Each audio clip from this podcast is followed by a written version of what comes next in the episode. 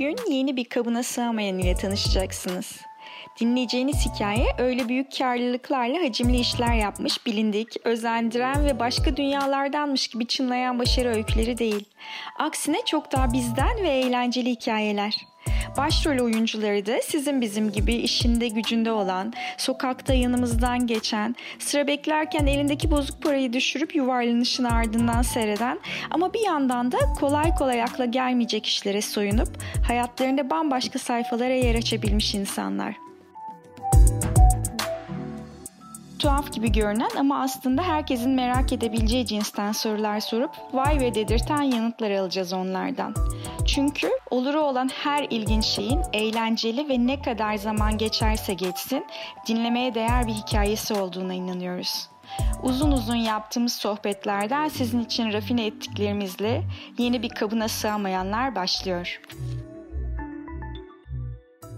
Yeni bir kabına sığamayanlar programında konuğum Cumhur Dilek. Hoş geldin Cumhur. Hoş bulduk. Teşekkür ediyorum. Kendisinin tango konusunda hakikaten tam bir kabına sığamayan olduğunu düşünüyorum. Cumhur her şeyden önce çok iyi bir Arjantin tango dansçısı, tango eğitmeni, çok iyi bir tango DJ'i ve tango organizatörü.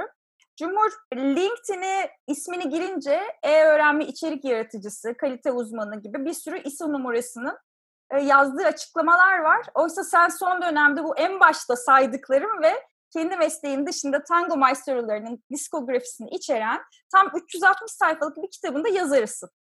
Çok merak ediyorum. Çok büyük bir emek var burada bu işte, değil mi? Yani serüvenini anlatır mısın? Nasıl karar verdin? Nasıl başladın? Hatta tango hikayen nasıl başlayıp nerelere geldi? Ta oralardan başlayıp anlatabilirsen süper olur. Tamam.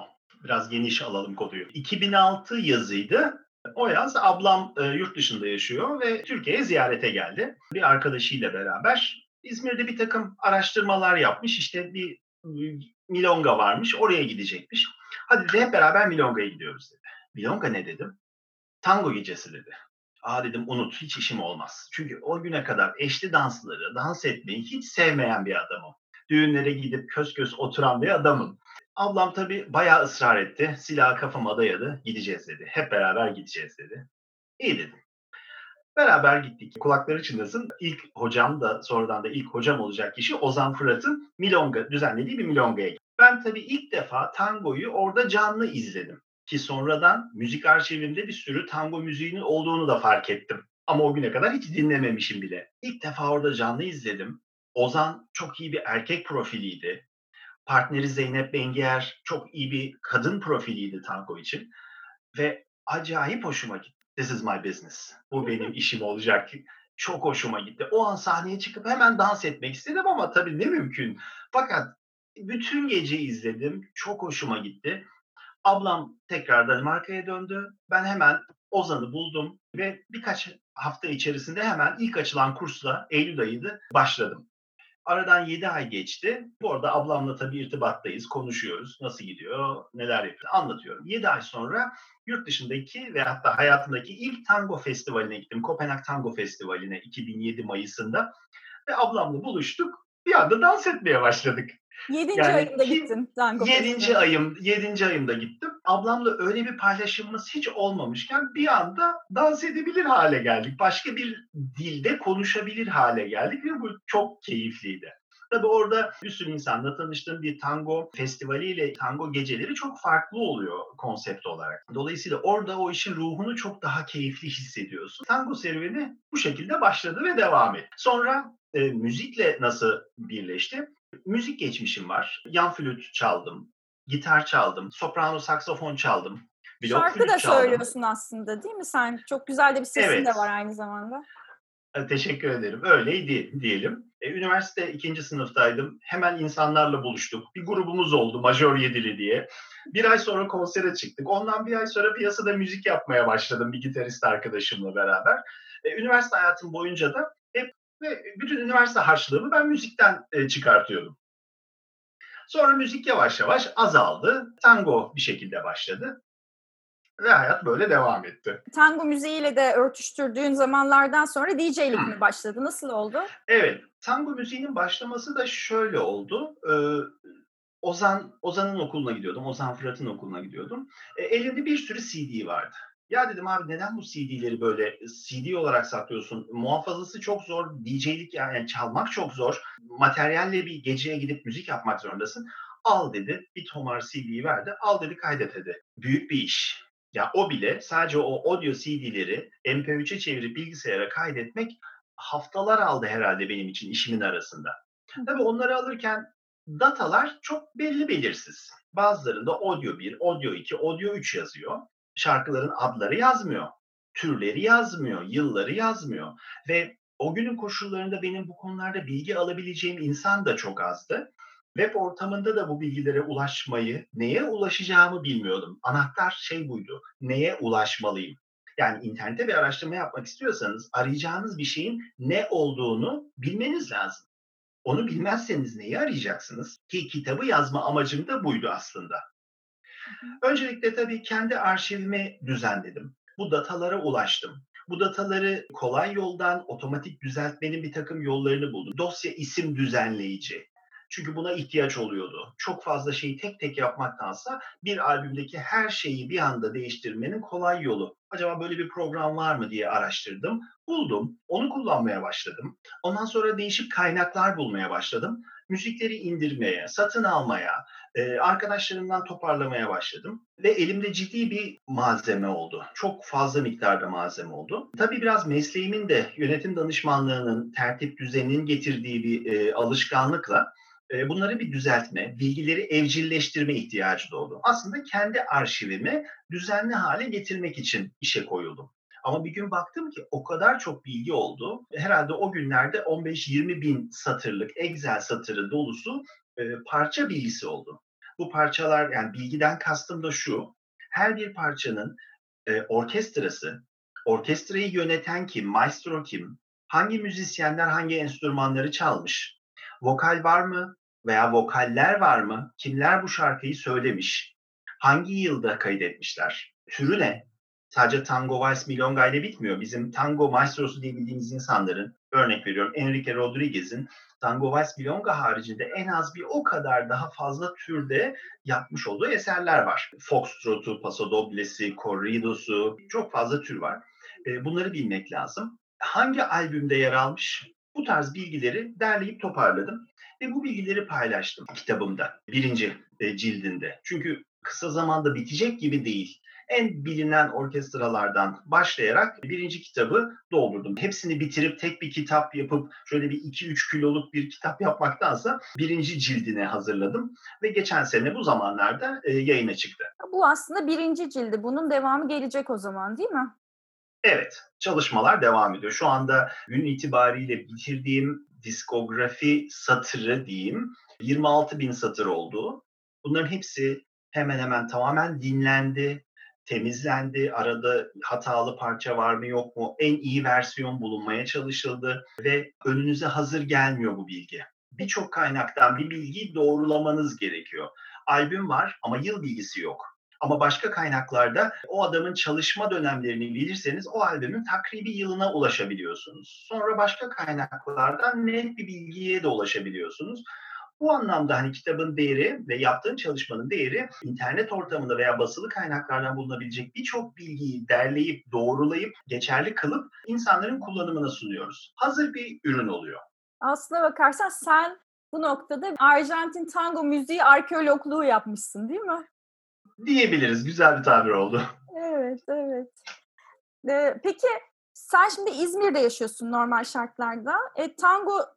Tango dansı söz konusu olduğunda İstanbul için Avrupa'nın Buenos Aires'i derler ya.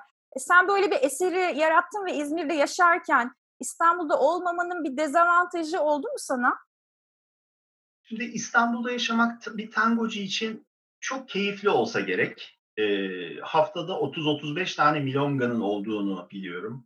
Hani bunların hepsi sana hitap etmese de en azından her akşam sana hitap edecek bir milongayı bulabilirsin. Orada arkadaşlarımla bir arada olmak, oradaki milongalara katılmak, festival ve maratonlara katılmayı seviyorum.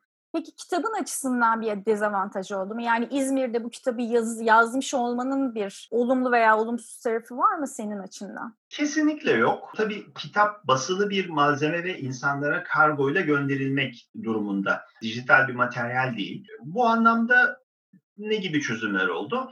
PTT'nin kitap gönderim kampanyası var mesela. Çok ucuza kargolayabiliyorsunuz kitabı. Ben çok güzel, tam kitabıma uygun özel bir kutu yaptırdım. Zarar görmemesi için ve her yere gönderebiliyorum.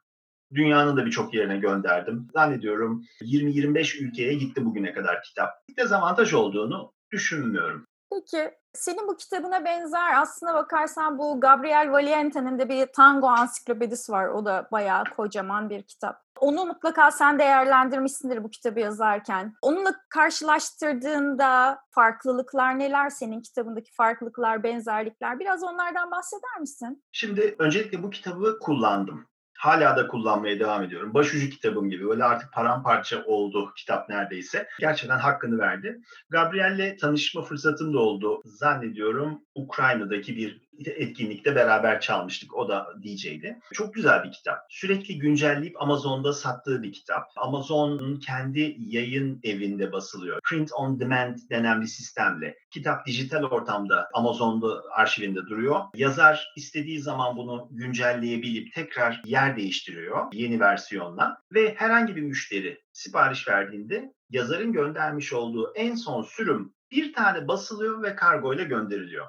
Benim aldığım sürüm 2016 basımıydı ve sürekli güncellediğinde söylemişti kendisi. Böyle bir kitap varken neden başka bir kitap yazasın? Bu bana soruldu da kitabımı değişik ortamlarda tanıttığımda veya Tango Info gibi bir site var veya Tango DJ AT gibi bir site var. Benzer siteler ve benzer kitaplar var. Kitaplar daha azınlıkta. Fakat belki Gabriel sonraki versiyonlarında bu hataları düzeltmiştir ama birçok hata keşfettim. Yani asla burada kitabı kötülemiyorum. Çok iyi bir kitap bence. Çok büyük emek var. Kendimden biliyorum bu emeğin nasıl bir şey olduğunu. Fakat en güncel haline sürekli sahip olmazsanız hataları kucaklamış oluyorsunuz.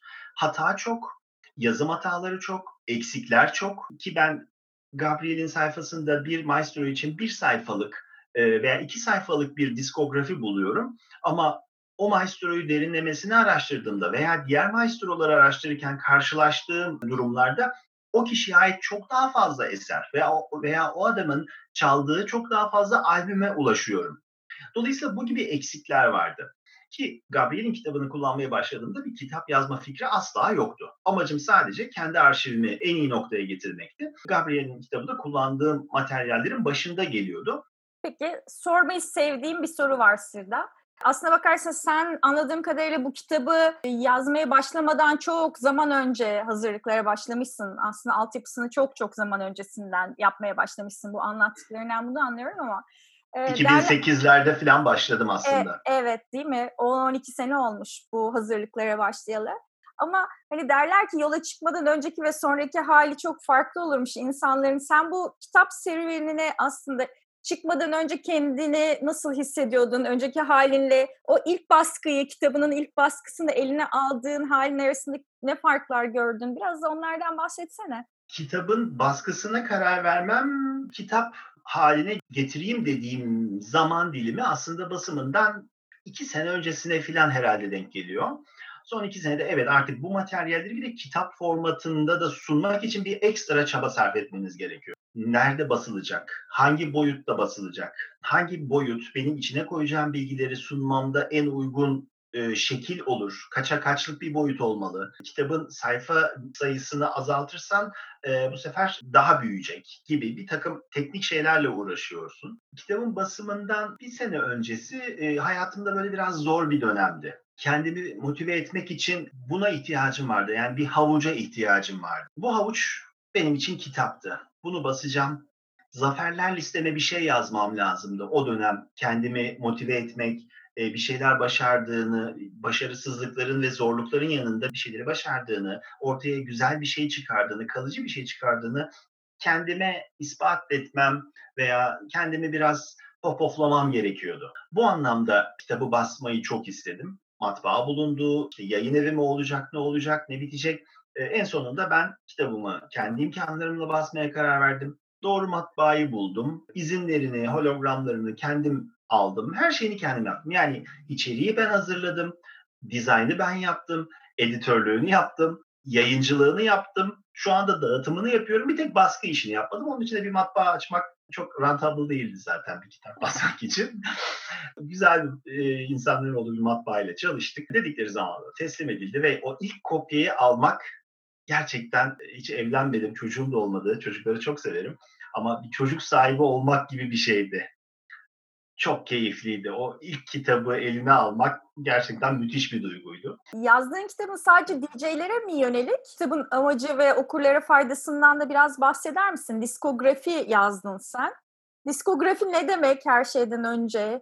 Kime hitap ediyor? Nasıl okunabilir böyle bir kitap? Ben bir tango dinleyicisi olarak okuyabilir miyim? Tango dansçılarını ilgilendirir mi? Biraz bahsetsene.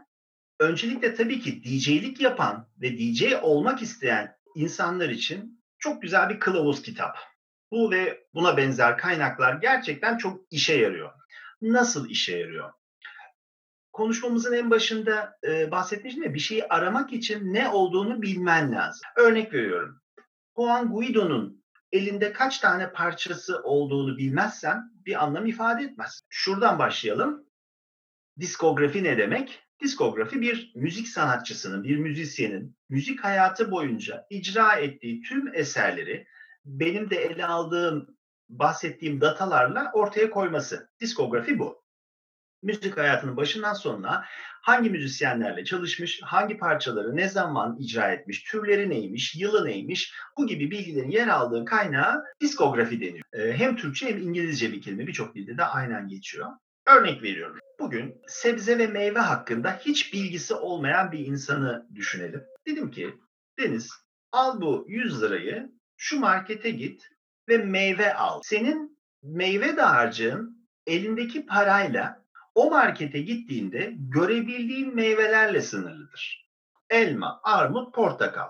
Kilosu şu kadar liradan ben bunları alabilirim dersin ve alır gelirsin. Yetinmek zorundasın çünkü bilgin o marketteki meyvelerle sınırlı. Ama ben sana paranın yanında bir liste versem, desem ki dünyada üretilen tüm meyvelerin adı, takribi gramajı, kokusu, rengi, tat özellikleri, hangi sezonda alınır gibi bilgileri içeren fotoğraflarıyla beraber bir bilgi versem, hatta numunelerini versem sana, o zaman markete gittiğinde seçici olabilirsin.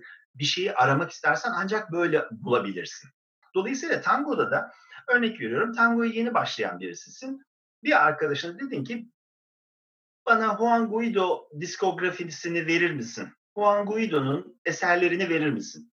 O da çıkardı verdi. Senin Juan Guido hakkında bilgin o arkadaşının sana verdiği müzikler ve onun üstünde yazan datalarla sınırlıdır.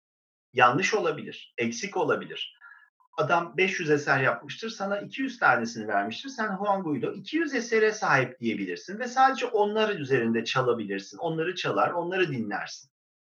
Dolayısıyla böyle bir kaynak insanlara neyi araştırması gerektiğini, neyi bulması gerektiği ve bulduğu şeyin hangi özelliklerde olması gerektiği hakkında bir bilgi veriyor. Ve gerçekten hap gibi bir bilgi. Özellikle DJ'lerin ve DJ olmak isteyenlerin bence kesinlikle kullanması gereken bir bilgidir diskografiler.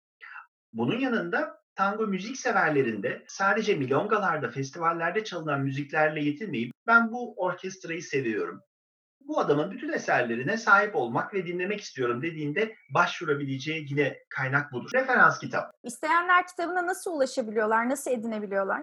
Kitabıma benim web sitemden ulaşıyorlar. tangodiskografi.com sitesinde hem Türkçe hem İngilizce olarak kitaba nasıl sahip olacaklarına dair çok özet, güzel bilgiler var. Biraz önce de bahsettim ya, kitabı yazdım, editörlüğünü de yaptım, baskısını da yaptım, satışını da sadece kendim yapıyorum. Dolayısıyla web sitemden çok rahatlıkla bu bilgilere ulaşabilirler. Aynı zamanda kitabımla ilgili İngilizce olduğu için bazı bölümlerin Türkçe çevirilerine, ön sözüne, giriş bölümüne, amacıyla ilgili yazılmış İngilizce metinlerin Türkçe metinlerine de PDF formatında ulaşabiliyorlar web sitemden. Bir taraftan da şimdi bu kabına sığamayanlar.com diye bir web sayfası var.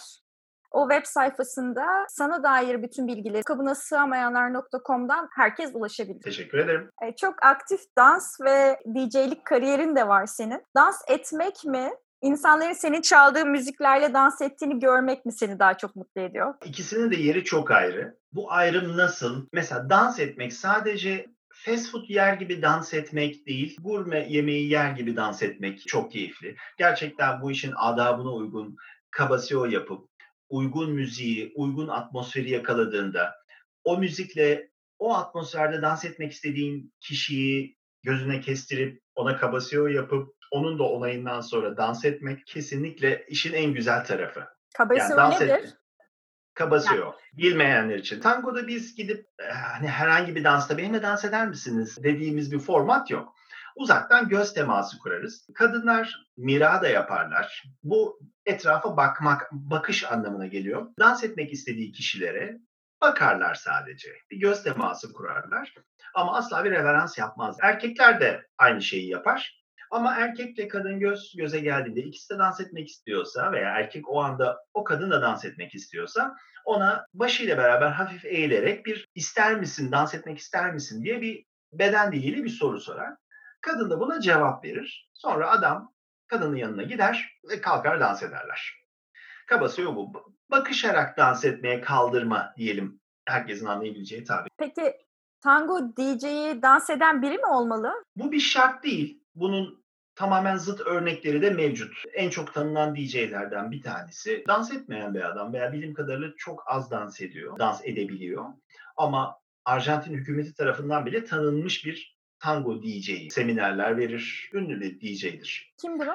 Marcelo Rojas. Ama dans edebilen bir DJ, bu yetiye sahip bir DJ, gecenin hangi anında, nasıl bir insanların nasıl bir beklenti içerisinde olduğunu ve bu beklentiyi nasıl karşılayacağını dans edemeyen bir DJ'ye göre herhalde çok daha iyi verir. Bu kararı çok daha iyi verir diye düşünüyorum. Peki DJ'lik yaptığın gecelerde dans ediyor musun? Milongalarda, milonga DJ'liği yapıyorsam nadiren dans ediyorum birkaç parça. Kendime kadar tandalar çalabiliyorum bazen. Özellikle milonga tandalarında bazen kendime bir tanecik bir tanda ayarlayabiliyorum. Ama festival, maraton gibi etkinliklerde, büyük etkinliklerde bu riski pek almıyorum. Çünkü ses düzeninde bir sıkıntı olabilir.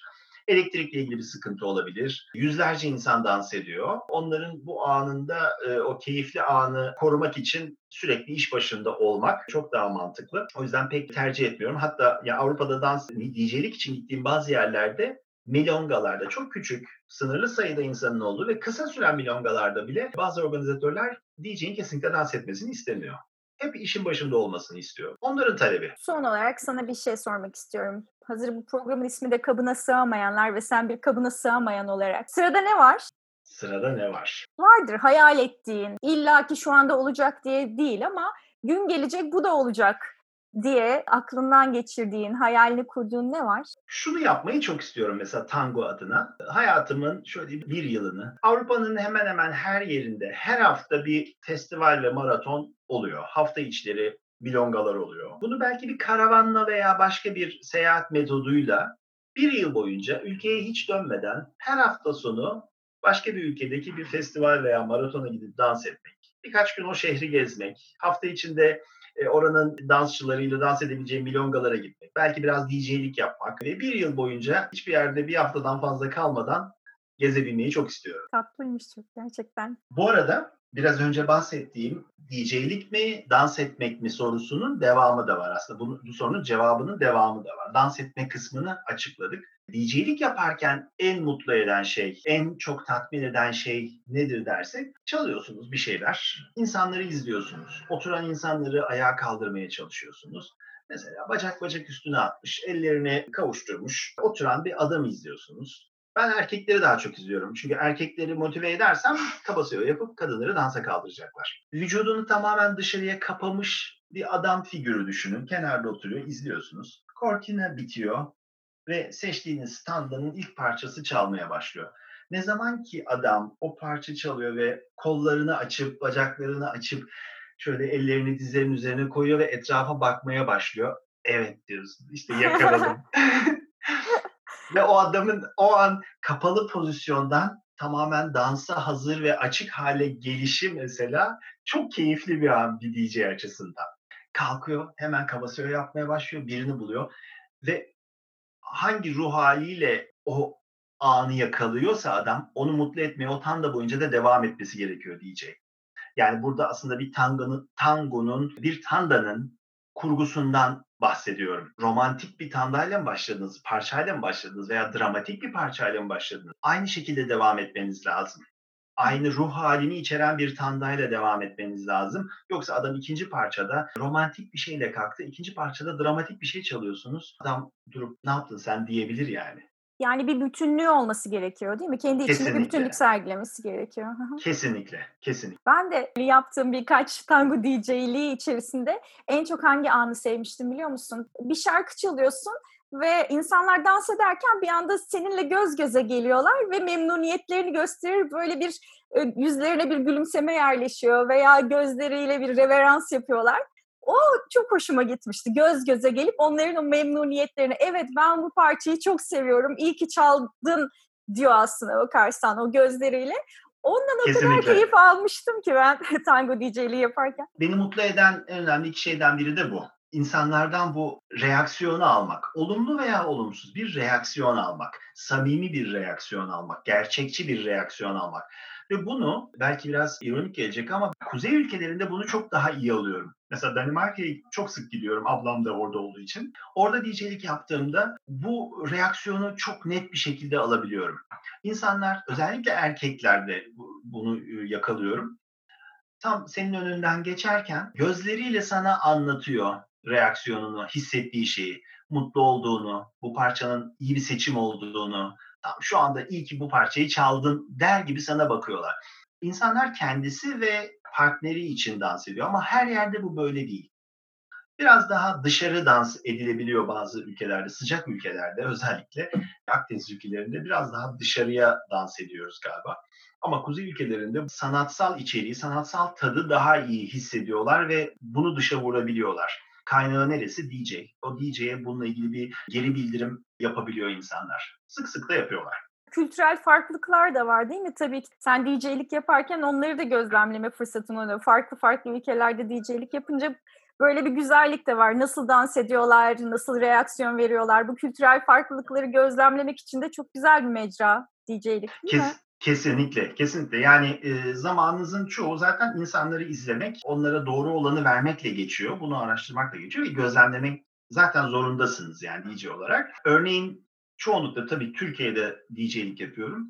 Milonga başlangıç saatinde insanların hemen hemen hiçbiri orada olmaz. Gece boyunca katılacak kişi sayısının hani %3'ü 5'i belki tam o saatte orada olabiliyor. Yavaş yavaş ilk 1 saatte, 2 saatte ancak doluyor. Zaten 3 saatlik, 4 saatlik milongalar, en fazla 4 saat falan sürüyor Türkiye'deki milongalar. Birçok yerde böyle. Ama Danimarka'da ve DJ'lik yaptığımda 8-11 arası süren bir milonga var mesela. Saat 8'de gecenin toplam katılımcısının %70'i orada hazır oluyor. Ve saat 8'de ayakkabılarını giymiş, hazır bekliyorlar. Hadi canım başla artık. Geldik, hazırız. Saat de geldi. Hoşmuş gerçekten de. Ya bu kültürel farklılıklar konuşmaya değer şeyler tabii çok. Son olarak eklemek istediğim bir şey var mıdır? Çok teşekkür ediyorum. Benim programına çağırdığın için, bir kabına sığamayan olarak adettiğin için çok teşekkür ediyorum. Daha anlatacak çok şey vardı ama konu bütünlüğü bozulmasını istiyorum. Evet, yani aslına bakarsan senin farklı farklı bir sürü donanımların var. Özellikle kitabın üzerinden gidelim istedim. Arada bir DJ'liğe dokunduk, biraz dansa dokunduk ama temel olarak kitabın üzerinden program ilerlesin istedim. Çok teşekkür ediyorum. Ben çok teşekkür ederim Cumhurcuğum. Hadi canım başla artık. Geldik, hazırız. Saat de geldi. Hadi canım başla artık. Başla artık.